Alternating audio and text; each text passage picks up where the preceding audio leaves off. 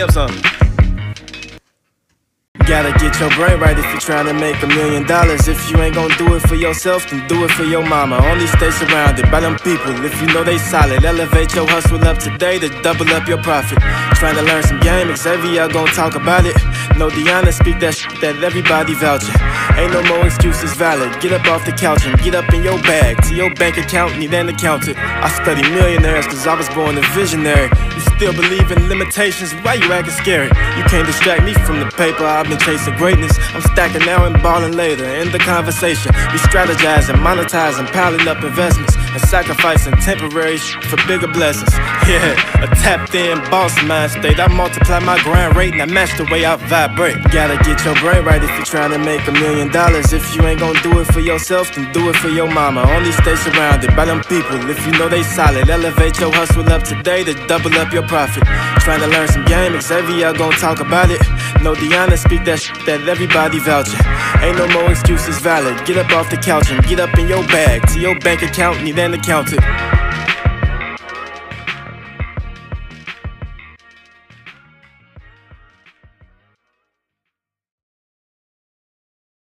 This episode is sponsored by Cousins Nita's How to Become a Certified Home Inspector workshop. The home inspection business is a multi million dollar industry and is rapidly growing. Within this workshop, you will learn how to start your own home inspection company within the next six months, how you can make an extra $5,000 a month, and how to be your own boss. After you watch the home inspector workshop, you will know what education is required for your state, step by step guidance on the certification process, how to study for the national exam, how to market to your customers, and the 10 major home components to inspect. It also includes how to become a certified home inspector, two-hour workshop, replay of the live Q&A session, and presentation notes from the home inspector workshop. Now the link will be in the description of this podcast episode if you want to get started today and purchase this workshop and be on your way to being a certified home inspector and making money. What's up, everybody? Welcome to another episode of the Millionaire Mindsets Podcast. I'm your host, Xavier, sitting with my co-host, as usual, D. What's up? What's up? What's up? Hey, everybody. How you? How you doing, D? You good? I'm doing great. How are you? I'm doing great. You know, I just got a fresh cut. You know, I'm I feeling was just about to good, say man. I'm. I'm about to be. I'm probably finna hit the streets. You know what I'm saying?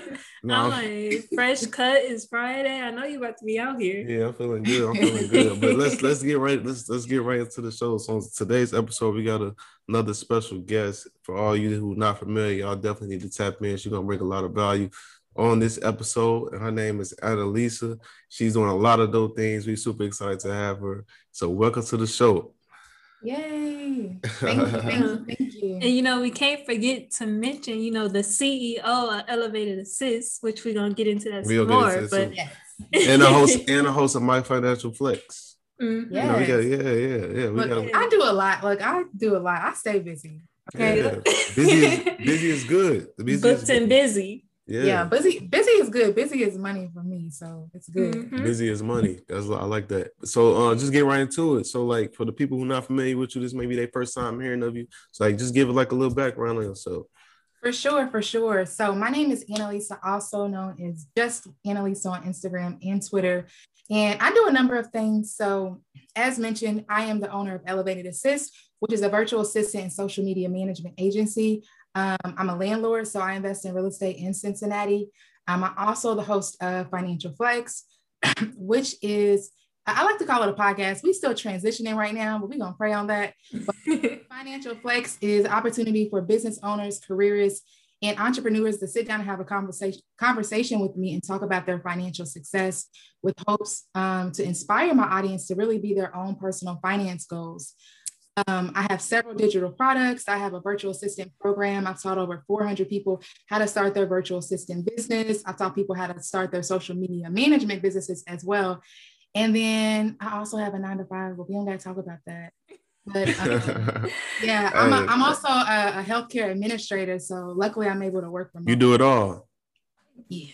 Not- Girl, I'm like, where do you is find the time right now? Like, What is Yes. sleep? You know, it's a temp- it's a temporary sacrifice. I keep telling people this time next year, y'all not even gonna like when y'all see me, I'm not gonna be working. I'm gonna be on the beach, like just on my phone Chilling. and drinking. Like, you know, yeah, I feel oh, it. I feel it. uh, all this hard work ain't for nothing. It's gonna pay off one day. Exactly. That's a fact. So, Mhm. so I want to, I want to, I want to ask this. So, because I think this is our first time actually having this conversation on the podcast. Am I wrong, D, regarding virtual assistants? You know, first time we've actually dived all the way into it. Right, right. So, so, um, for the people that's listening to this and they might not know what a VA is, like, what is a virtual assistant? Yes, that's an excellent question because I do get that a lot because people always ask, you know, what do they do? People say, well, Siri on your phone, isn't that a virtual assistant? But in the context that I speak about a virtual assistant, I talk about it as someone who provides admin work, secretarial tasks, um, technical support in different aspects, maybe customer support from a virtual aspect, right? Somebody that, that somebody that doesn't have to be in a physical location right? There it's remote work. So it can the work for a virtual assistant can look like a number of different things. Just know you're working virtually. Mhm. And I love that because, especially given today's times where remote work is becoming extremely popular and everybody's looking for an opportunity to get into remote work. So, VA is literally like the perfect position you could take on. In addition, you could do that um, in addition to your nine to five. It could be an easy side hustle for anybody. Exactly, exactly. That's what I always tell people. And I think now more than ever, like after the pandemic, more and more people are being more accepting of people working from home and realizing that, you know, I don't got to be in the office to get the work done. I don't need a boss hovering over my shoulder to, to figure out if I'm completing the tasks that need to be completed. So, more than anything, you'll see more businesses taking on uh, virtual teams and creating that space. So, when you think about what thing what businesses look like in the pandemic and how many businesses that actually transition to create a stronger online presence those are the businesses that you would say would be a little bit more resilient and they're probably stronger right now so you'll see research that shows that more people are hiring virtual assistants now in 2021 Mm-hmm. And let me ask you this: for like, um, for those who are looking to become VAs and you know work with a company, are VAs typically 1099 contractors or are they hired on as actual employees with benefits and all of that? Yeah, from um, so for a business owner's perspective, instead of hiring an employee, you may want to start out with a virtual assistant because they are an independent contractor. So it's usually a cheaper option um, for that business owner, meaning that you're not offering them benefits or insurance. So the conversation that I have a lot with some of my students that go through my virtual assistant program is that if you do want to replace your nine to five, be mindful of one taxes, but also being mindful of health insurance because that is an expensive component that you don't consider when you transition away from your, your nine to 5 mm-hmm. That that's that's a very important topic that people don't talk about a lot because that is something that when people don't find that out until they leave their nine to five, they're like, damn, I gotta pay health insurance now, and health insurance yeah. ain't cheap. You know what I'm saying? Exactly. It's not so like you know me, me and Deanna, we got a unique situation. Like we was able to get out and still keep our health insurance being like with the being part of the VA, being military and stuff like that. But I know from firsthand other people that don't got those benefits. That stuff, that stuff ain't cheap, man. So that's something you definitely gotta think of before you leave your nine to five for sure. Yes, I, yeah, definitely, definitely. Go ahead, D. Mm-hmm. And I was also gonna ask you, like, so when it comes to actually um, finding a VA for yourself in your company, what's the process look like for actually hiring a VA? So for me personally, I hire within. So it's no it's no reason for me to go out and look for another virtual assistant to be a part of my team when I just train hundreds of people to go through the program. And at least I don't like to waste time. If you work with me, I don't like to be redundant. I don't like to repeat myself. So I rather work with people who have already gone through the step by steps that I provided to them through my program and just hire within. So now I'm at the point where people reach out to me and, and, ask, say, hey, do you got a virtual assistant for me? Um, how can I add someone to my team? Like if Elevated Assist can't take on their, their tasks because maybe our price packages don't match what their budget is, I offer them up to people within my program. So within my program, I post job opportunities every Tuesday right? So not only do I give them an opportunity to teach them how to make money as a virtual assistant, I always I also bring opportunities to them. Mm-hmm. You know, you want to go, Xavier? No, go ahead. Go ahead. I was just gonna say, like, uh, let's just take it back a little because we jump into what is a VA, but from your perspective of having Elevated Assist, can you just explain what that business is and your business model? For sure, for sure. So, as I mentioned, Annalisa does, does a lot. So I'm I'm ne- I don't really take on all the job assignments with my clients. I have a few clients that work with me because they specifically requested that they want to work with me. Oh, Jesus, I don't know why, but um, I have a team. So I have people on my team that help manage a lot of the tasks. I'll, I'll pair them with one of my clients based on their capacity and also their skill set so that will uh, uh, meet the needs of the client. And then I'm always ex- I'm always expanding my team because I mean the clientele keeps increasing. Like I don't know where these people come from. Like I don't even I don't do any paid promotion for Elevated Assist specifically because it's all word of mouth. So I got all these social media friends I never met before that always send people to me, which is great. Mm-hmm. And then um, I just wanted to mention though, and then the way that I have it set up is within my pricing packages. The way that I pay my team is um, they get a percentage of whatever the package is and the work that they do. That's that's hard. That's dope. I like I like that's I like that. So like um like what even what was that first step to you even becoming like a VA? Like what made you want to say like this is something I want to do? Like I'm gonna do I'm gonna go this route. Well, it really just it just really just fell in my lap, honestly. Uh, so my first client was Andre Hatchett, and I know you all have worked with him before. Shout out to the bro. That's my yeah, yeah. that's my guy, man. That's my guy. Andre is a great person to. Definitely give that man his flowers. But um, he was actually my first client, and then after working with him, I was like, "This is a little too easy. I need to I need to get some more clients and expand this thing." And then I knew at that point, like, especially through the uh, through the pandemic, I was just really thinking, like, I can't rely on my, I just can't rely on my nine to five. I don't want to be in that position. Luckily, I wasn't laid off, but I knew a lot of people that were laid off during that time.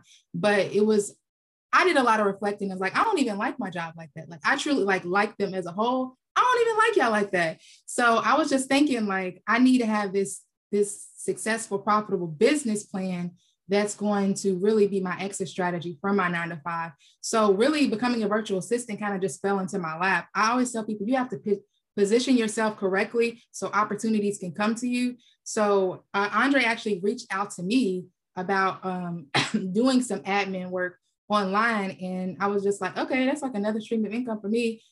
Anybody knows me, I'm to hop on that.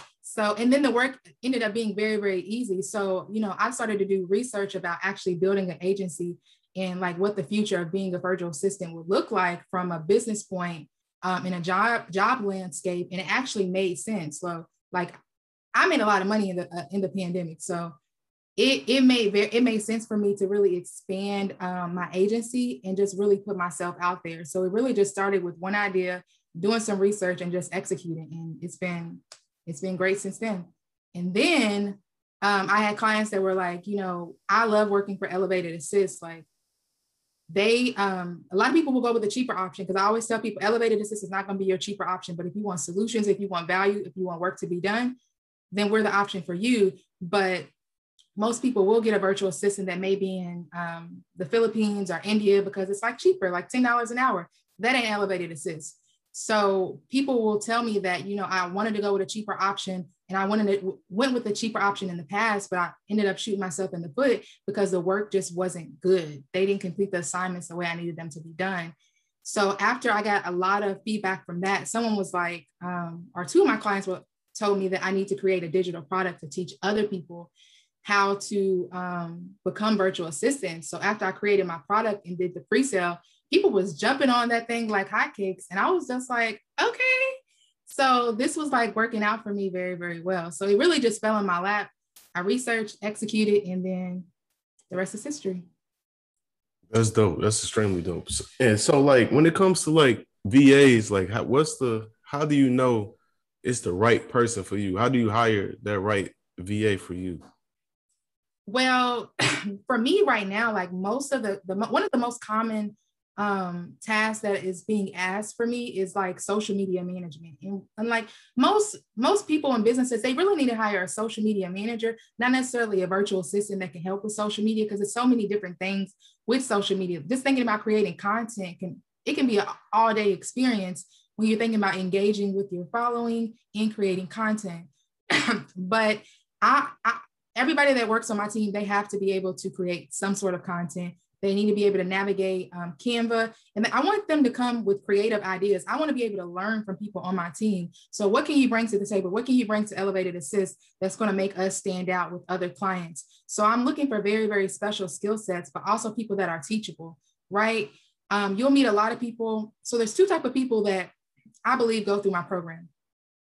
One, somebody who's, who's looking for a side hustle that just really, really want to make a lot of money, want to make some money.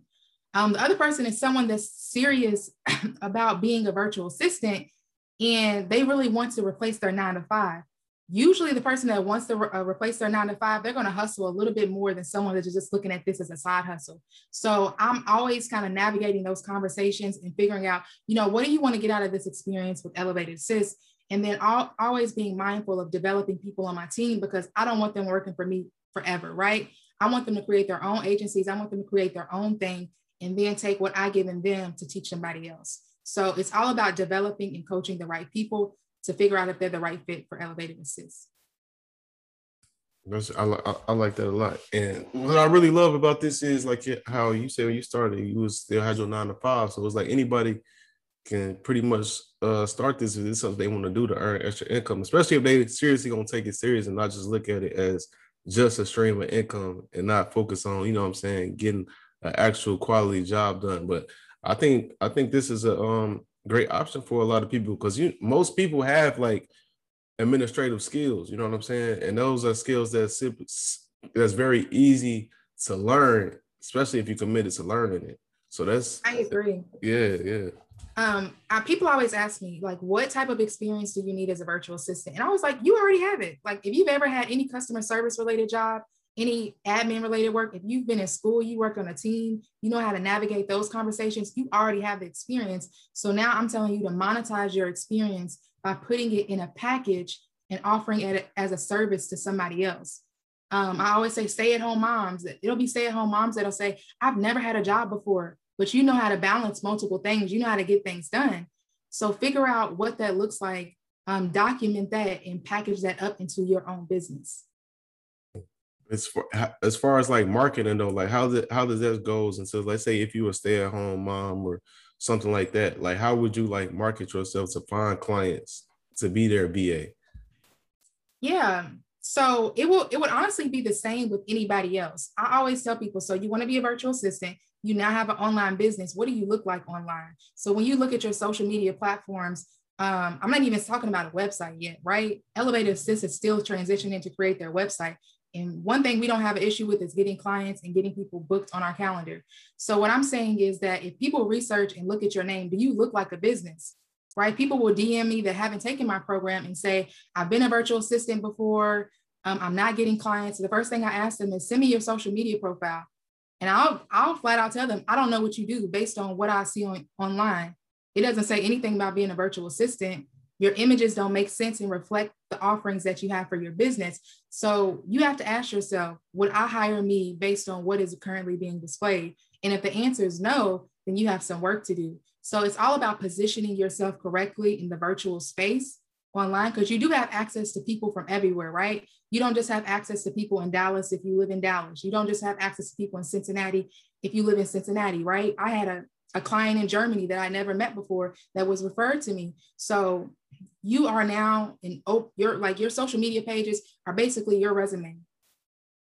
So what what does that look like for you because you have an online business? So whether you're a mom or a student, you need to be mindful of the things that you're putting online when people want to come to you from a branding perspective, right? So people always people in my program will say, well, can I just create a business profile and not um, not accept their friend requests um, on my personal profile?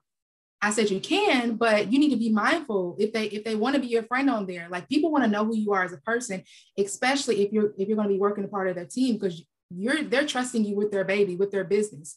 A lot of the clients that I work with, they don't have anybody else. So it'll be the business owner and then it'll be the virtual assistant and maybe one other virtual assistant. So they need to be able to trust you. So they can't trust you if you're going to block them or have a private account that they can't have access to you. So you need to figure out what that looks like.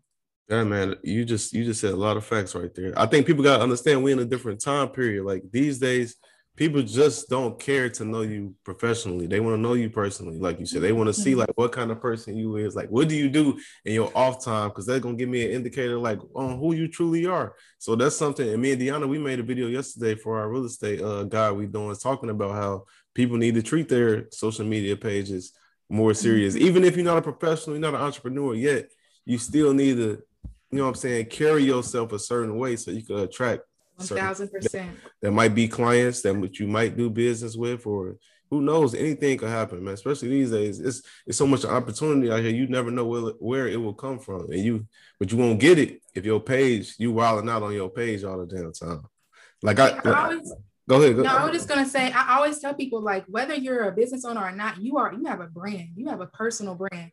I don't care if you have a nine to five. People are gonna people are gonna Google you whether you think they are or not. They're gonna do it whether it's they're going to look on your LinkedIn page, they're going to look on your Facebook, they're going to look on your Instagram. Like type your name in online and see what comes up because that's what somebody else is going to see. So people need to understand that they are a brand. So before you walk in the room, some people already have an idea of who you are. And that's going to determine if they want to work with you or create some type of partnership with you.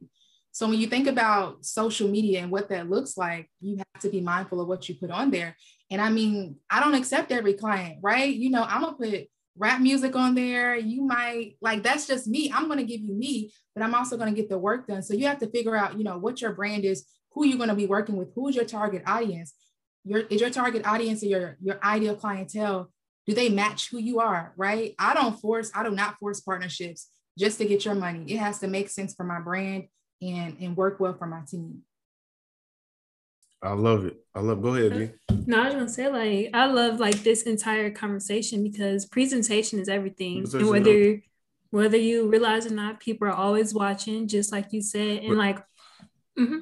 I was just gonna say, my bad to cut you off. I was just gonna give a prime example, right? So, Annalise, like this is our this is our first time. Well, this is my first time conversating with you, but I've seen you on Instagram lives. I tuned in a couple times with my guy. I seen you doing a lot with my guy Alex from Money uh, Monopolizers. Yeah, that's my buddy. Deanna know when I when I uh, it's funny because Deanna told me she was like, "Yeah, we gonna bring uh Annalise on." I was like, "Really?" I was like, "I've been I've been watching her stuff. I've been thinking about bringing her on the pod because before I bring somebody on a podcast, like what people don't know, they gonna know now because it's my first time speaking on it. I watched it for like weeks. Like I just don't bring anybody on if I see you. I'll watch you, see your kind of see what kind of content you push out, see your like personality, like just see like how you brand yourself. I'm like, dang, they got a dope brand that's solid. So I've been watching you from a distance for a minute, like dang. So when Deanna told me, I'm like, see, but that goes to show like you was you the way you was branding yourself and stuff like that. It, it's gonna bring a certain opportunities and shit like that to you. So that's just mm-hmm. like a prime example right there. Yeah, because I didn't I didn't know who you was on social media until I needed someone to help out with that last minute training. And then I really liked how even though I really didn't know what to expect, once you got on there, like the professionalism was just like out of this world. It was like everything was on point, all the answers was great. Like it was something where I was like, you know what, this person is definitely like you know, on their A game, and this is someone I could see on our show. So just you know, it's like whenever that opportunity comes, like when it comes, you got to show up and show out. Good. Yeah, stay ready. You never got stay ready. You never yep. got it. so going into our next sponsor, this episode is also sponsored by my official cryptocurrency guide. That's right, guys. On May 24th, I'm officially releasing my cryptocurrency guide. This is for beginners, for everybody that's been DMing me about how to get into crypto, where can they start. I'm officially releasing my crypto guide on May 24th. I'm going over all things on how to buy, which platforms to use, how to protect your crypto or ledgers and stuff like that, how to pay taxes. Good coins, I think you should invest in long term. I'm going over everything you need to get started with crypto. It's packed, jam packed with info, and the link will be in the description of the podcast. So if you're interested in getting the guide and pre ordering it today, you can go to the link in the podcast description and you can get started with making money in crypto today. Well, I think that that leads right into like uh, another segment. Speaking of like social media management, like, um, so I'm, I'm trying to think of a way to ask this question. Like, just speaking on like the importance of that. Yes. so probably one of our most popular. Yes, we're virtual assistant and social media management agency, right? But with our clients, it always transitions to a large part of us helping manage their social media because quite frankly, a lot of people don't want to be on social media. I'm one person that does not care to be on social media. Either because it's because it's fun. But at some point in my life, I had no social media, and like my friend would cr- created a page for me in college on Instagram. It's like you just you you in a sorority, you need to you need to be on social media. And I was like, okay, social media does well for business, right? We have over a billion, there's like over 1.5 billion users on Instagram in itself. So if you're a business and you're not on social media, that's an issue. You are missing out on money 100%. A lot of my clients, a lot of their money in sales come from Instagram, come from social media. So you have to be present. And when I say you have to be present, you have to be consistent with the content that you're posting so that your followers can build that relationship with you. They want to have that experience with you. So I have clients who have less than a thousand followers, and I have clients with up to 400,000 followers. So it's really important to be consistent online, especially if you're selling a product and service, right? You want to nurture your current followers that have been following you for a while, but then you get new followers every day who don't know who you are. So you're constantly having to reintroduce yourself and tell people who you are, what products you serve, uh, what products you provide for them, right? The ultimate goal for my client, for my clients is to put more money in their pocket, right? So from a content creation standpoint, how can we convert dollars for them? I have clients that I text on a regular basis, and I know a lot of people um, social eh, within the social media space will create like a 30 day calendar for their clients. We don't necessarily do that just because there will be things that go on viral on Twitter that can go viral on Instagram next. So I will send ideas to my clients throughout the week, say, hey, we need to make this a meme so it can go viral on your social media page because it just went viral on Twitter. So it's all about catching things, but social media moves so quickly, right? You know, you have reels, you have real remixes, and you never, you never know what's gonna beat the algorithm. So for us, we know the importance of social media, and then we worked with so many clients, and we we really figured out like what's going to work for them, right? How do we engage with them? Um, DM management is a whole nother story. I have clients that get over 100 DMs a day, and it's so important to be able to respond to people because um, people, a lot of people don't send emails anymore. So, sometimes people try to call you on Instagram. Like it gets really, really crazy. But I also don't want to leave money on the table for my clients. So it's, it's important to be responsive. So you can hire a social media manager to help manage that as a business owner or a virtual assistant to kind of help manage that. But social media in this in this day and age is very, very important, especially for a business owner. Xavier, it sound like you need a VA for those DMs. uh, I don't even be, I don't really be checking mines no more like that. It just it got too crazy. But but like you said, in these days, in my opinion, I feel like unless you already super rich, but if you're not rich and you on social media and you not like promoting your business or branding yourself, I feel like you I feel like it's a waste of time. Because it's so much it's it's it's too much opportunity. It's way too much opportunity too much money being made like you know what i'm saying? A lot of people well years ago they used to laugh about like man you're on social media all the time. Like what you doing is different now. Like social media brings in a whole bunch of money. So it's yeah there's a lot there's a lot of dollars in it. But so people got to take it um more seriously. Yeah, I, yeah i was just gonna say like i feel like people always asking you why you on your phone all the time? But they never ask you how much did you make from your phone today? Exactly. Okay. mm-hmm. they never ask that have, question they never ask that question because i have clients that will post on there and make five thousand dollars make by one post right? You That's know, a fact. We we, un- we understand how to navigate social media. So I would say if you're on social media and you're not making money, that's your issue. Mm. have an issue with people who are on social media and actually making money. So I think social media is a huge component, but also um, as a business owner, yes, you want to be able to nurture your audience online, but also create an audience offline because we don't want to rely on social media just in case Instagram goes down because it does, Facebook goes down, it does or rely on Twitter and things like that. So I always tell people, what do your what does your email list look like? Um, how do you how are you nurturing your audience with your followers who want to get to know you more, but they don't want to be on social media either. And I've been there before. Like I used to hate when businesses only offer stuff on Facebook and I didn't have Facebook. Like you you basically canceling out a whole group of people who don't have Facebook. So as a business owner, I think it's important to have a little bit of everything. Have social media, but also have a presence offline as well. Mm, yes, you, I, love, I love it. Go ahead. You definitely need that balance. And I wanted to go back a little because something you said as far as social media things pop off on Twitter typically before they pop off on Instagram. And I think that's a gem in itself because a lot of people aren't on Twitter or they're not paying attention. But Twitter is pretty much where everything kind of stems from. And I've seen it happen firsthand. Like a lot of stuff that's already trending on Twitter was been like a week or two prior to actually making it to Instagram. So if you're a content creator, you need to take that into consideration as well. That's what I always have to tell my clients because I have an Instagram and I was like, tweet threads do wonderful for a lot of my clients.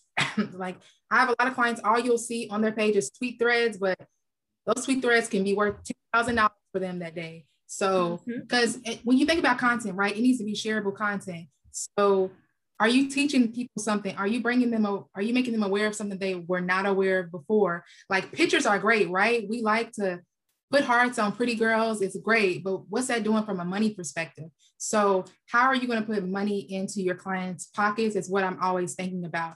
Um, having a funny meme is nice too with engagement but you know instagram is constantly changing. People people are almost looking at instagram as google right? I know personally for me i hate restaurants that don't have pictures on their menus. Like i don't get it. Like Same.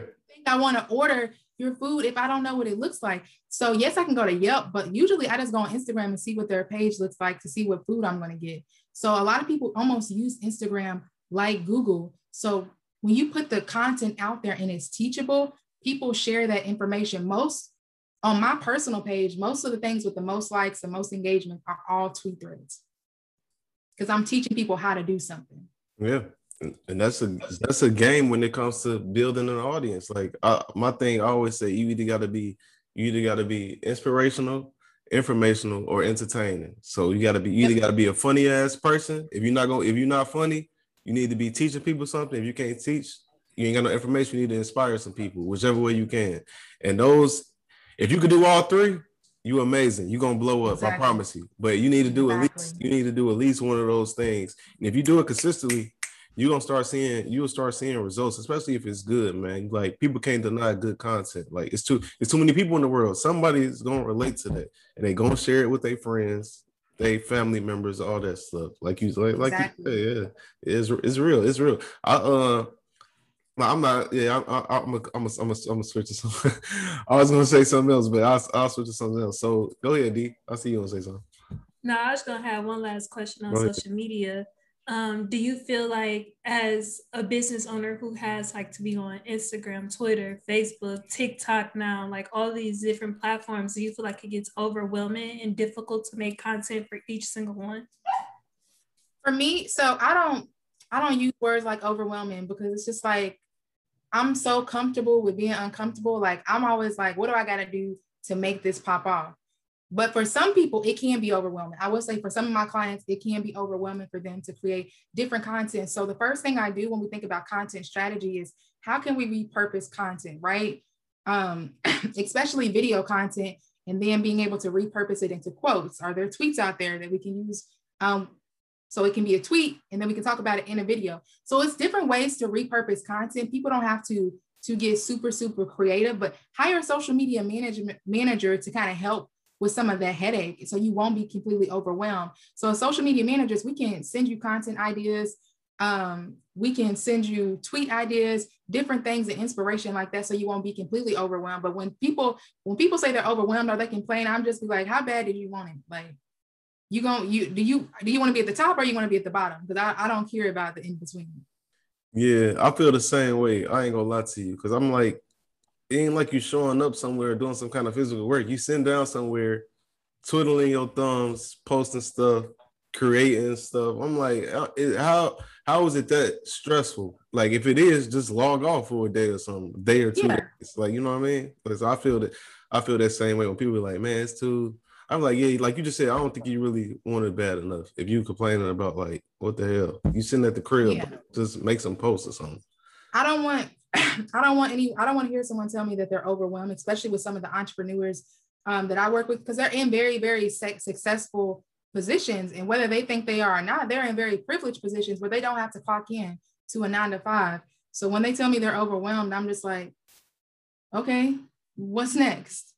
we're gonna have to make this happen. If you was at your job, you're gonna be overwhelmed too. If they working exactly. the right stuff, like you got to part of it. it gonna, I think, but people want stuff like these days.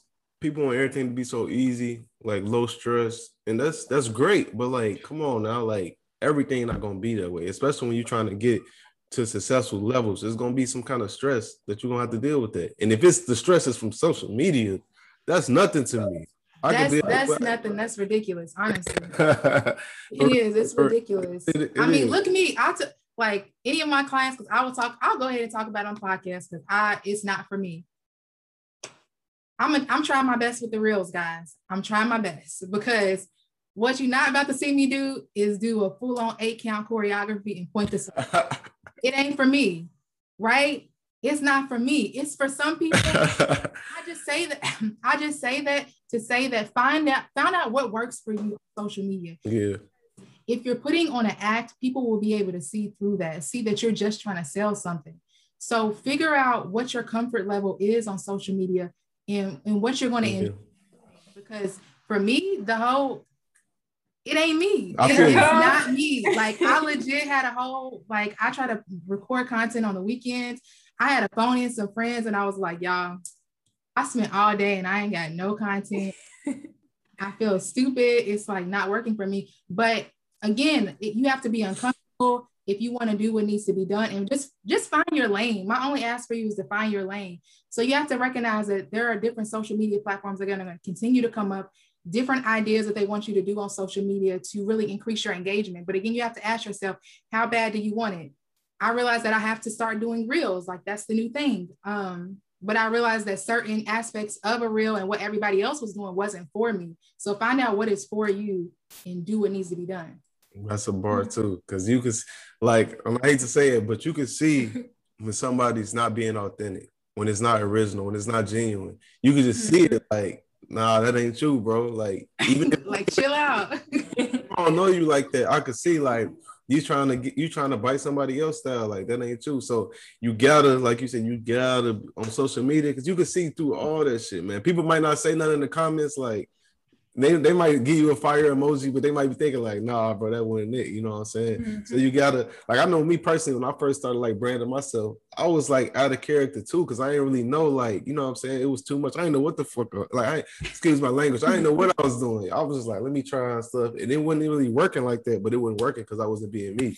Like as soon as I started exactly. like not caring about like what other people thought like, because I used to have like Deanna know, I used to have real bad anxiety. Like when I first started branding myself like two, three years ago, I used to get anxiety. And it was really because I was being somebody else and worried about like people being able to see through that. But when I started just like I said, being like F it, I'm just gonna be me, share my stories, my personality. I ain't gonna act like nobody. That's when my shit started taking off, and I ain't had no anxiety with social media since. So the, yeah, find your lane. That's what I tell people. You don't got to do what everybody else is doing. You can do a variation of that that makes sense with who you are. Mm-hmm. mm-hmm. And like um, even I had something with that recently before I started my YouTube channel because my what I'm pretty much is doing is different from what's like the norm these days, as far as mm-hmm. what everybody's doing all this entertaining stuff and all that. But I'm like, I want to start this channel that just focuses on life lessons and my lessons in luxury. And someone said to me, like, well, aren't you worried about that being born? Or like, you know, people don't want to see stuff like that. Like they want to yeah, see, yeah. And I was like, you know what, like for a minute it took me back. I'm like, you know what, I'm gonna just go ahead and do it. And I'm like, you know, it's my content is for who wants to see it. Like it's gonna connect with the people who really want to connect with me and my audience. Like they're gonna gravitate towards it and showing up like that's exactly what's been happening. Like more and more people are like, this is what I want to see. This is the type of content I like. This is so refreshing. This is so different. So it's like, even though I had that person trying to plant that seed in my head, like you said, you gotta find your own lane, just go for it. Like regardless of what other people say, just do what works for you. Mm-hmm. Yep, I agree. I agree. I love the channel, so thank you. go ahead, you, you, no, you can go ahead. I was gonna say I was gonna switch into um I was gonna go back to VA. I was gonna ask. So um when you get in the VA, like should you get like um NDAs and stuff like that for your VA? Yeah, I mean I have um, some clients that have asked us to sign NDAs, which is perfectly fine. I mean, there's always some form of contract that I recommend people have with some type of agreement, just so our business can be protected and also their business can be protected as well. Um, but you know, just be just be mindful. Like you don't necessarily have to have one, but just think about your business and the value that you feel like your business is at. I mean, you'll have some people, you have some people who whose business is just starting and they want you to sign all this documentation, which is cool, but just like be mindful of like what the value of your business currently is and what you're asking people to do. Um, but yeah, some people some people will ask us to sign an NDA. Okay. What do you recommend for a VA to do if they find themselves in a situation with a new business owner who may not know exactly what they are doing or exactly what they need from their VA and they're asking their VA to do tasks that are pretty much out of the scope of their actual official duties? Look, I always tell people within my program, like, what what's the numbers looking like? Like, what how are because we've already made like at this point, if you're working for them, you all have already signed the contract. So that's why it's important to have a contract so you can reference, you know, what you all agreed upon. And if it's something without this with um, outside the scope, then they have need to have another conversation about reviewing the contract and figuring out if the numbers make sense right? Are they paying you to do the work that they said that they were going to pay you to do? And you will get people like that. I also tell my students like um, people are people that want to be virtual assistants or really any service-based business. Don't take people who want a discount. Those are the people that are going to want to give you more work and pay you less. Do not, it's it's happened to me before and it just never works out. I do not do discounts, family, friends, cousins, baby daddies, none of none of that. Like I'm not doing none of that for nobody. I'm just saying, like, because those people are going to be a more of a headache in the end. So that's why even before you sign the contract, I always tell people like get a good feel of people. I feel like I'm able to read people's energy very, very well. So like I don't accept every client. I don't accept everybody that wants to work with Elevated Assist. Like it has to, it has to make sense and it needs to be a partnership, right? I'm helping you and you're going to help me whether you know it or not. I always tell people being a virtual assistant, you have the opportunity to make money too, but you get an opportunity to learn from different business owners. And that's a very valuable experience, especially if they may already have a mentorship program. You essentially have your own mentor um, that can help you navigate through different conversations. I'll say all of my current clients, they will call me about personal stuff just to talk and stuff like that. It's like they're we're almost friends, which I do appreciate having that. But like if you have someone that's requiring you to constantly evaluate the contract, I'm, i would say go ahead and end that because you the headache is just not worth it. I agree, and that's a big thing too. Like how you just said, like take advantage of this opportunity to work with these different business owners. Because it's like in any other space you may not be given this opportunity. But because you're being of value and offering them a service and you're building a relationship with them talk like get to know them get to understand mm-hmm. the business. And you may be able to use that to advantage like your own personal advantage to do some type of investing whether it's like a real estate business or something of that nature. Mm. And so, like, so, so if somebody somebody that's listening to this, and they might be like, okay, I need to give me a VA. So, where are those those like price ranges for somebody that may be interested in getting one? So yeah, they can they can vary, and you could probably Google. Um, again, assuming that they want someone within the United States, because you can easily Google and research and say, hey, so somebody's like promoting $5 an hour virtual assistants. Again, that's not elevated assist. Please don't come at me expecting those kind of prices because you will be surprised. So if you're looking for someone that wants to work in the United States, essentially, like if we look at it from an hourly perspective, it'll be like 20 to $25 an hour. Um, our, our most basic package is a $1,000 a month um, in 40 hour in 40 hours a month. So we look at it from a time perspective. So essentially, just think about it from a, a business owner's perspective. What time are you giving us um, a month? Like, are you what time are you reducing from your workload and you're giving to your virtual assistant? And and just think of how how much easier your life will be, right? I have my own personal assistant because one, I like to Google, Google and research everything. I'm just like, can you Google this? Put five points down for me because I just don't have the time to do it. Or can you schedule a hair appointment with me? Like just they make your your life easier. But when you think of yourself as a business owner, you're making five figure, six figure months. It, it's a lot of stuff that don't make sense for you to do. So that's why it's important to hire a virtual assistant. So if you're paying a virtual assistant $25 or maybe th- even $30 an hour, you're already making more than that an hour. So there's certain tasks as a successful business owner that you really shouldn't be doing. I like that, and this is a this is another um very important conversation because when especially when you get to a point where you're making good money and you get tasks that's coming on heavily, you can't be doing every single thing because it's gonna take up too much. Too much. You gotta learn how to delegate. Exactly. I feel like if you think about scaling, you cannot scale your business without expanding and creating a team. Right outsourcing outsourcing would be your uh, best friend. You need to figure out are you a business owner or are you a business operator where you're operating in the business from a day to day so if you're calling yourself a true boss and a business owner and you operating and doing these small redundant tasks such as sending emails these responding to redundant questions and you know it's some it's some dumb questions out there like that you've already you've already answered right? You it's already on your million times but you've answered it a million times, but people are gonna keep asking you again. So you have to ask yourself, as a business owner, how valuable is my time worth? Right? I know me personally, there's certain things I won't do because it's not worth, it's truly not worth my time. So can I have a virtual assistant fill in for me to be able to take care of those matters for me? Right. Mm. So people have to have an honest conversation about, you know, you're growing as a business owner.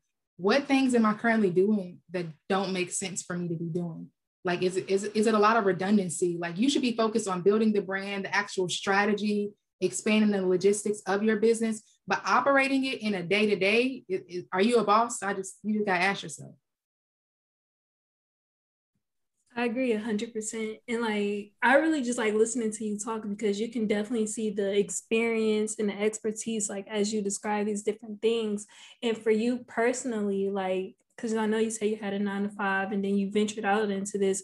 Where did this like CEO or boss mentality like really come from? Like, how did you start to get yourself into this state of mind?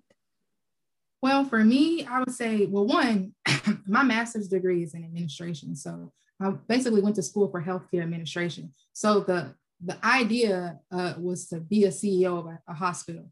Um, so I'm working at healthcare administrator administration right now. But even if we back up before education, before we get to that point, I feel like within my group of people, I was always seen as someone that was leading um, from from any aspect, whether you know it's a group of friends in a professional setting. It was I was always seen as a person that's able to lead people. Um, I do enjoy operations. I do enjoy providing solutions for people. So it just made sense for my skill set. But the goal was to always be a CEO of something, whether it was my own company or somebody else's company. You want to say something? No, I was just gonna. I was just gonna say I, I love it, man. I, I love to hear um stuff like that. I was just gonna go back to like what you were saying, just going back to like delegating. And sometimes I think a part of that, I think what makes it. I was thinking about this recently. I think sometimes what makes it hard for people to delegate is they think like it might be a small thing that pop up where you get a little bit of money from, or but on a big scale, think on a macro level, it's like if you focus on the huge things, it will be more beneficial in the end. So sometimes, like in a way, you gotta like uh, I'm trying to think of a, a way to, to say this. But sometimes you gotta turn down pennies. You know what I'm saying? Just look forward to the dollars that's going on. But it's, it's so hard, especially for new entrepreneurs to to get that bigger pictures and think like, man, you wasting your time like an hour right now for a couple hundred dollars where you could be focusing on the micro, the macro whole thing that's gonna make you more if you just make this efficient right here. So I, I think a lot of people struggle with that though. But it, it, makes sense though when you knew you probably you don't have any guidance, you young. It's like sometimes you just got to go through it, right? Right? What, what, you think? Yeah, and I think it's a, I think it's a, it's obviously a mindset thing too, right? Yeah. a lot yeah. of intelligent people that you know fear is really keeping them from a lot of money where they could probably take what they're doing at their current business or the current nine to five create their own thing and create their own business. So it's a lot of people that, you know, are stuck with making 65, you know, $75,000 a year where they could be making 100K a month based on their skill set and their talent, but that fear and that mindset is keeping them in that box. So, I mean, I feel like people always have a conversation about mindset, but that's truly, that's truly where it starts. I always knew I was going to make a lot of money. You could ask me when, if I was 20, 10 years old, five years old, I knew I wasn't about to live no basic life and I knew I needed money to get there. So you you have to you have to be intentional about the things that you speak upon your life and figure out, you know, where you want to see yourself. That's what I always tell my students. Like, I, and I tell people all the time, do not, don't buy my course if you're not going to execute. You're going to buy the course, not go through it. Like, I don't care. Like, I don't care. The money's cool, right? But like, if you're not going to do anything with it, then don't. Because I, what's more rewarding for me is to hear those success stories about people who went through the step by step, apply the information, and they they continue to make money with their nine to five. They're in positions where they can now replace their nine to five. Those stories are more rewarding than me than you paying for my course. That's that's we, we, that's funny. We was just saying the same thing yesterday regarding some stuff we was doing. So that's I definitely I definitely feel that. So like um like long term is the goal to just uh like eventually leave the nine to five, do that and, and have this full time? Sure. I mean, whatever makes sense from a money perspective is um, you know, I'm gonna hold on to whatever I have as long as I can. I mean, I'm definitely in the position, thankfully, that I could leave a nine to five today and I will definitely be solid. I would definitely be okay. But um, I'm able to manage all of it right now. So, you know, we will see, we will see. But obviously, it, the goal is to expand elevated assist um, to very, very large figures and figuring out what that looks like. Um, I definitely want to do some more partnerships in the future with schools and things like that. So Elevated Assist has a lot of different ideas in, in the plans um, for the future. So we'll see. I love it. And I was also gonna say, like, I like that you're a prime example that it doesn't have to be one or the other. It doesn't have to be just a business or just a nine to five. Like you are really showing people that mm-hmm. you can mm-hmm. do, do both and be extremely successful and be content with that. So thank you for like being a prime example for that. For no, people. facts, facts. I love that because sure. right now everybody think either either I'm a business owner, I gotta be my own business full time, or I'm a nobody. Not no or I can't build wealth without working a job, and that's completely false. So we've been talking about this a lot lately. Like you can you can build wealth working a job, especially if you got a good job and if you mm-hmm. got like other businesses outside of that and you investing, it can definitely happen. Like you you you buying real estate while you have your own business, while you still in a nine to five. Like that's the way to do it. That's literally the blueprint. Mm-hmm. I, yeah, I've been trying to tell people like I'm now in the position now with um even in my virtual assistant program because we have a Slack group and now they're asking about real estate, right? Again, those are the, the real success stories. Now we're talking about making different streams of income.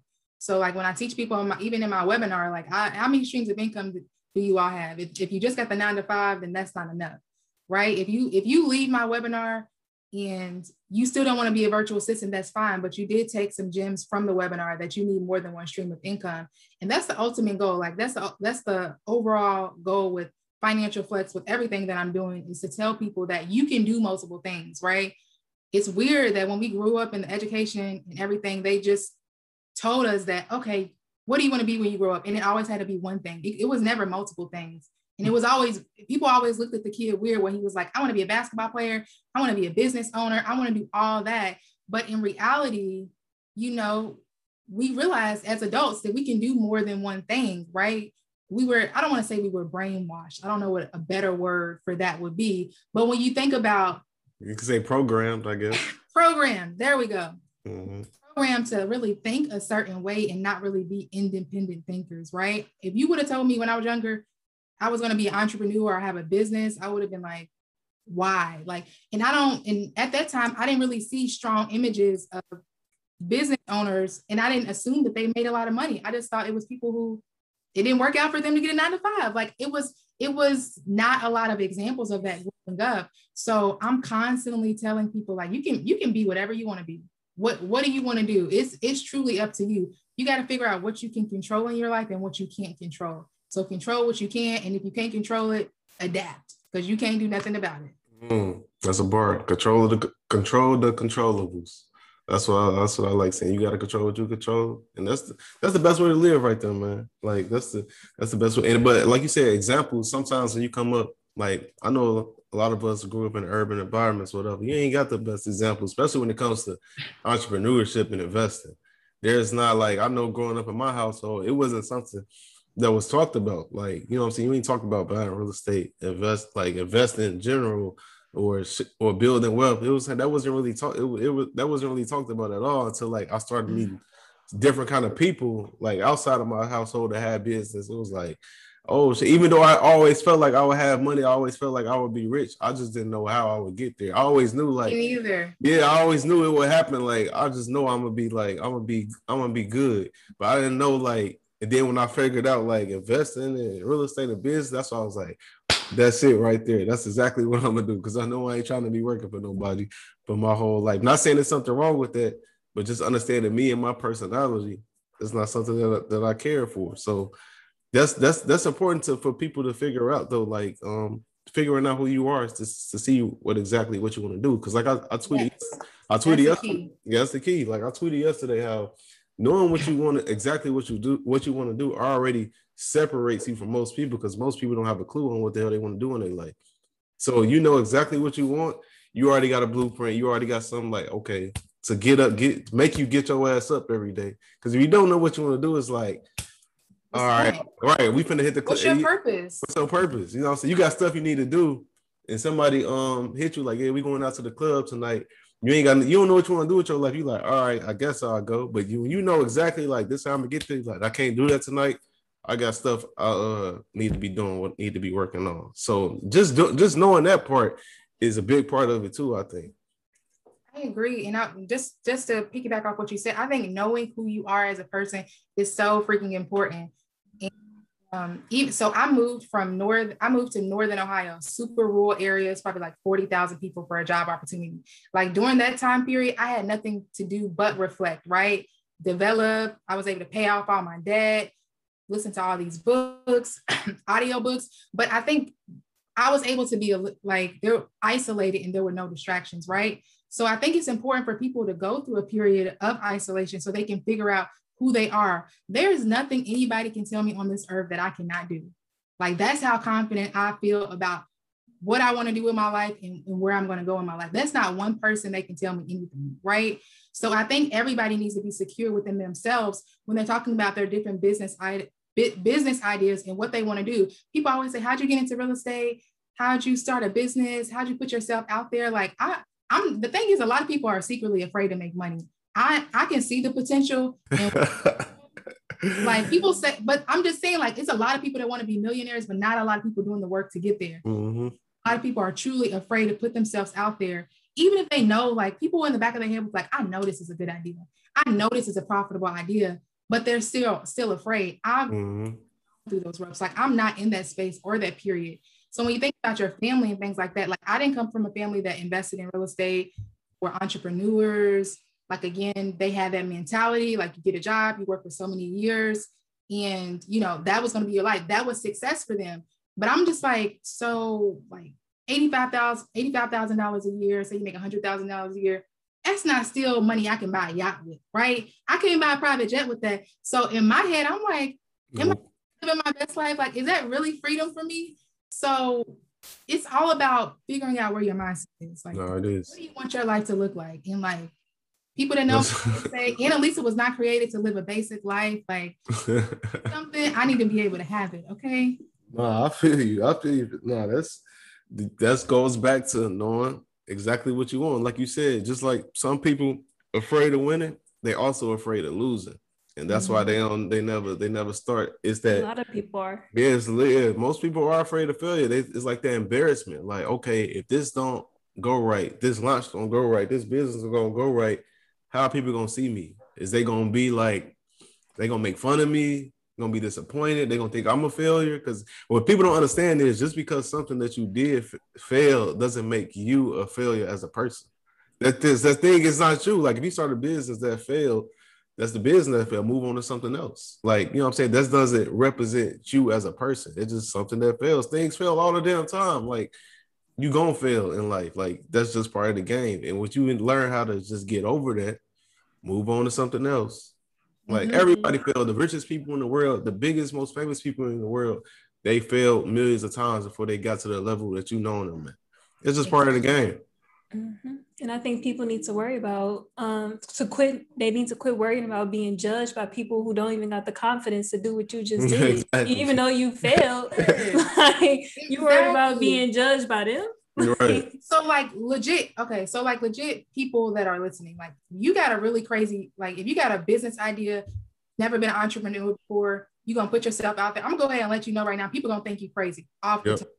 People gonna think you weird. They're gonna be like, what you doing? I'm pretty sure the first time I got on live, people like, I ain't never seen Annalisa on live before. Like, what is going on? I'm confused. And like you can't be afraid to put yourself out there because uh, secretly a lot of people are envious they want to be in your shoes and they wish they had that confidence so you got to ask yourself like you need be that person that you want to be put yourself exactly. like that i mean what, the word what's the worst thing they can do because all i'm saying is like i had an idea about elevated assist i told maybe one person and i wasn't telling them for feedback i was just making you aware this is what i'm about that's what i'm about to do so, because I already did the research, that's the thing about that's the only difference between me and maybe other people who haven't done what I did is I execute. Like I don't wait for approval, right?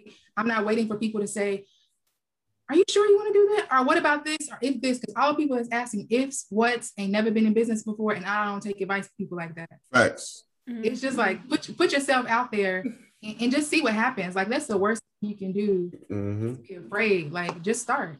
Yeah, just start. Mm-hmm. And if you're one of those people that um get discouraged easily, I think you gotta know not to tell so many people. Like if you know this person telling me this is not a good idea, it's gonna stop me from doing it.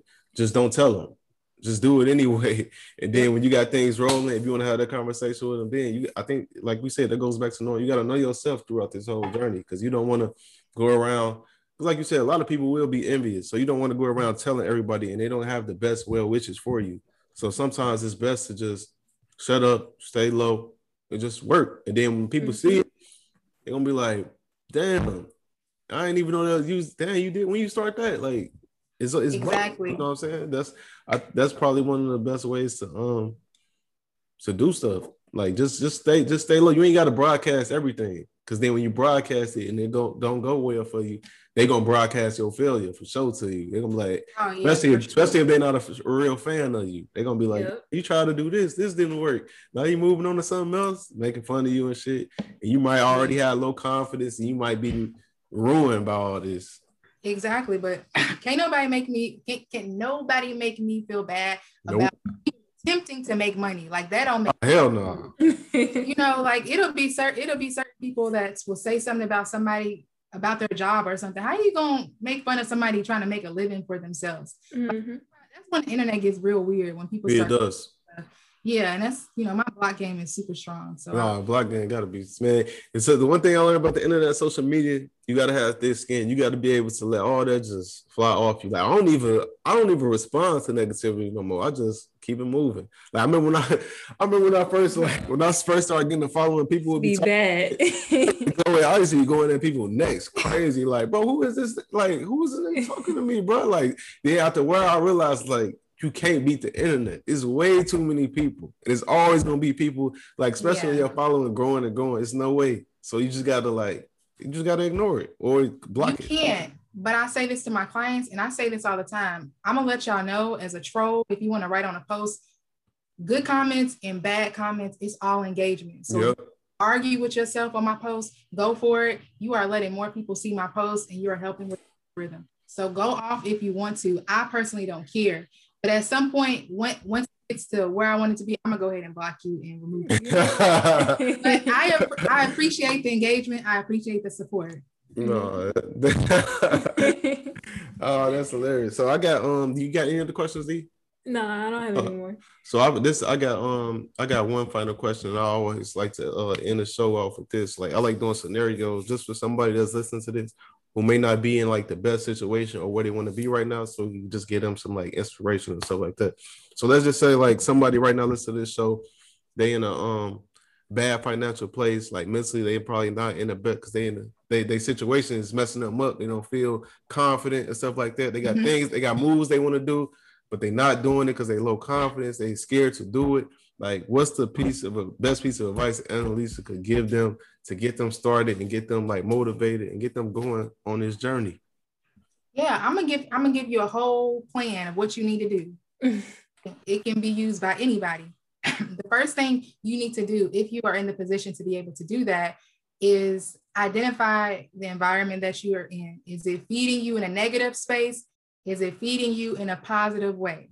If it's feeding you in a negative space, figure out how you can eliminate those things, take those things out, remove those. How can you isolate yourself, right? Because that how how what position you in, what position you're in, and where you are on a daily basis, that messes with your mental point blank period, right? What you wake up and see every day, that's going to have a lot to do with how you view yourself and how you view your future. So when we think about creating a strong mindset, right?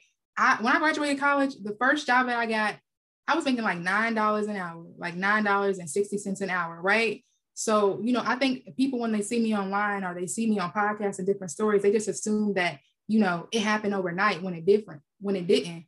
I again I say all the time that I work a lot. I work a lot. But again, next year, they're gonna see me on beaches. Y'all not gonna be able to talk to me, like no DM access at all. Okay. But my my advice to people is just like it's time to change your mindset. Like, are you doing the same thing that you were doing last year? It didn't work, right? You're not where you want to be. So figure out how you can change that and write things down. Be intentional. I'm very intentional about the things I listen to. I'm intentional about the people I listen to, with the people that I actually follow, even on social media.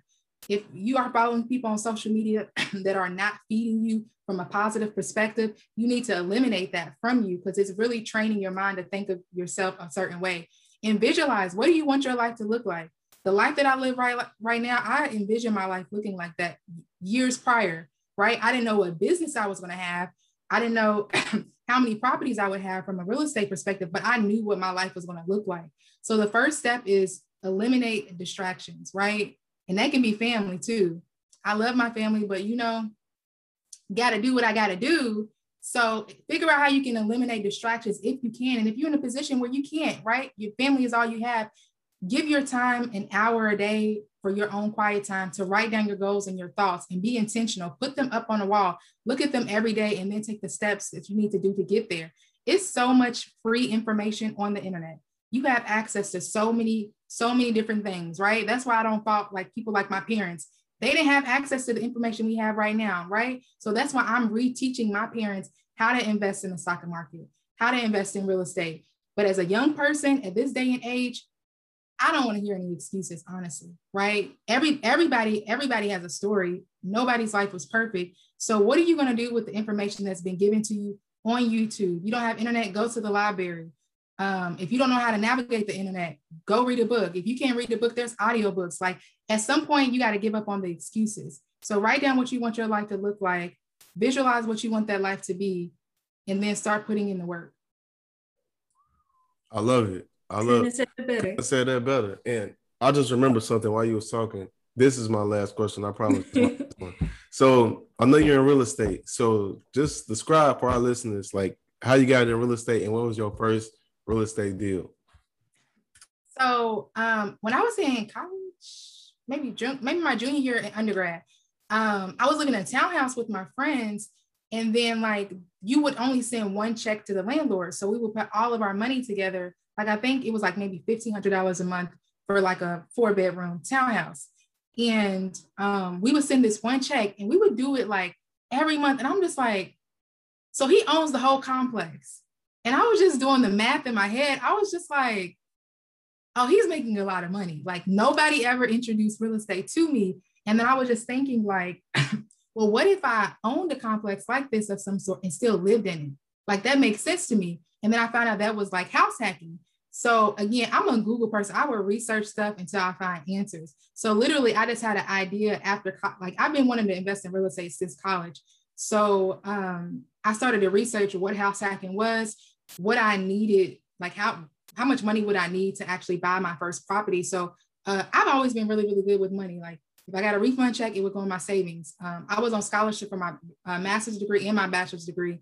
So, and I worked during school because time is money and life is expensive. So I had time, so I got me a job, even though I didn't necessarily need it, but I got scholarships. So the residual checks that I would get, which would be probably like $1,500 a year. And then I did like a research program, which is additional like $3,500 a year. So when I graduated college, I had a decent um, I had five figures saved already. And I was, and I was already thinking that, okay, that's going to be the down payment on my house. Like that was how I was mentally thinking already. So once I moved to Cincinnati in or Ohio, I was like, oh my goodness, there's like multifamily units everywhere. I'm not, I don't want to rent again. So once I moved from Northern Ohio, that rural area that I was living to, to Cincinnati, Ohio, and my brother had already lived here, I was like, I don't want to rent. I know I want to buy sometime soon. So temporary sacrifice. I moved in with my brother and his now wife, and they have kids, and I do not. So I lived with them for like four months until I find, found something, and it was a lot. So I lived with them for about four months until I found something that I really, really liked. So I found a duplex that I fell in love with. It was already occupied, so I already had a tenant that was paying consistently. So I still currently house hack right now. And yeah, the goal is to definitely expand my property. Um, right now it's crazy, so we'll see. I would love to buy something before I move to Dallas, but we'll see. Um, I, I, love it, and, and I think I think that's like the best way to get started in real estate. Personally, is house hacking. So I love that story. You you have yes, something you want to say, D? Yeah. No, I was gonna say that's the best way to do it. If you're yeah. gonna get started, house hack. Yeah, I, so I love that. Well. Yeah, might as well. That's yeah, that's a great story right there. Uh, I yeah. think if people, yeah, if you don't have like kids, and I mean, if you do have kids, you can still do it. But I just think it's easier when you have because some multifamily units, you know, they only have a certain amount of bedrooms and things. Mm-hmm. So like if you're in like places like Ohio where there's multifamily units where you don't have kids, I think it's I always encourage people to do that, right? I have a lot of friends that are buying like single family homes right now and things like that. I was like, you can invest in real estate too. So mm-hmm. yeah, that's a fact. That's a fact. And I, so yeah, that was my um final questions. Y'all have anything else that y'all want to go over then when you get a chance to, just in case we ain't missing nothing, forgetting nothing? No, but if anyone is interested in, you know, becoming a virtual assistant, as I mentioned here, like you don't necessarily need experience. You probably already have experience. We are still accepting people within our program.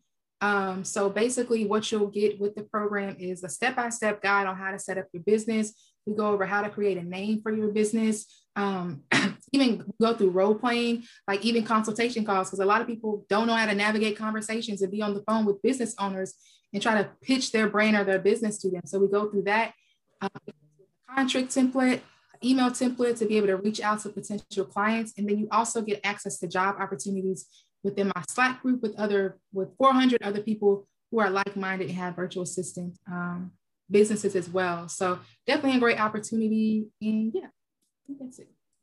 That's amazing. That's that's amazing. And wrapping up, that's all we have for you. And like, uh, wait, wait, before we let you go, plug in all your stuff. With people uh, follow yes. you on social media, uh, everything, everything you got going on, just plug it. Yes, yes. So follow me on social media, uh, on Instagram and Twitter at Just Annalisa. That's J U S T A N N A L I S A, and that's the same on Instagram and Twitter. Those will probably be the best platforms to actually see what I have going on. I have regular webinars to teach people um, from a high level what it's like being a virtual assistant. Um, stay tuned. Financial Flex is coming back. We usually go on Instagram Live. I have been told and scolded that I need to make it a podcast. But people act like creating a podcast is easy, and it don't look so easy to me. So financial, financial flex is coming soon um, in a podcast format, and we have Elevated Assist has a lot of things in store for their current students. Um, as well as for their current clients. So we are still currently accepting clients. Um, you can click the link in my bio if you're interested in setting up a discovery call, but you can also follow Elevated Assist on Instagram and Twitter, as well as LinkedIn as well. That's amazing. Make sure y'all definitely tap in and uh, follow her on all platforms. So if y'all thinking about being a VA, y'all y'all definitely better go talk to her. And uh and wrapping up for those who y'all don't know, y'all can follow me and follow me on all platforms at Xavier C. Miller. And D, what's your info? You can find me on Twitter at Deanna S. Kent and Instagram is Deanna Kent and YouTube is Lessons in Life and Luxury. Yeah, make sure y'all touch, uh, check out that YouTube too. And that's all we got for y'all this episode of Millionaire Mindsets Podcast. See you guys next episode. Thank y'all for tuning in. Peace.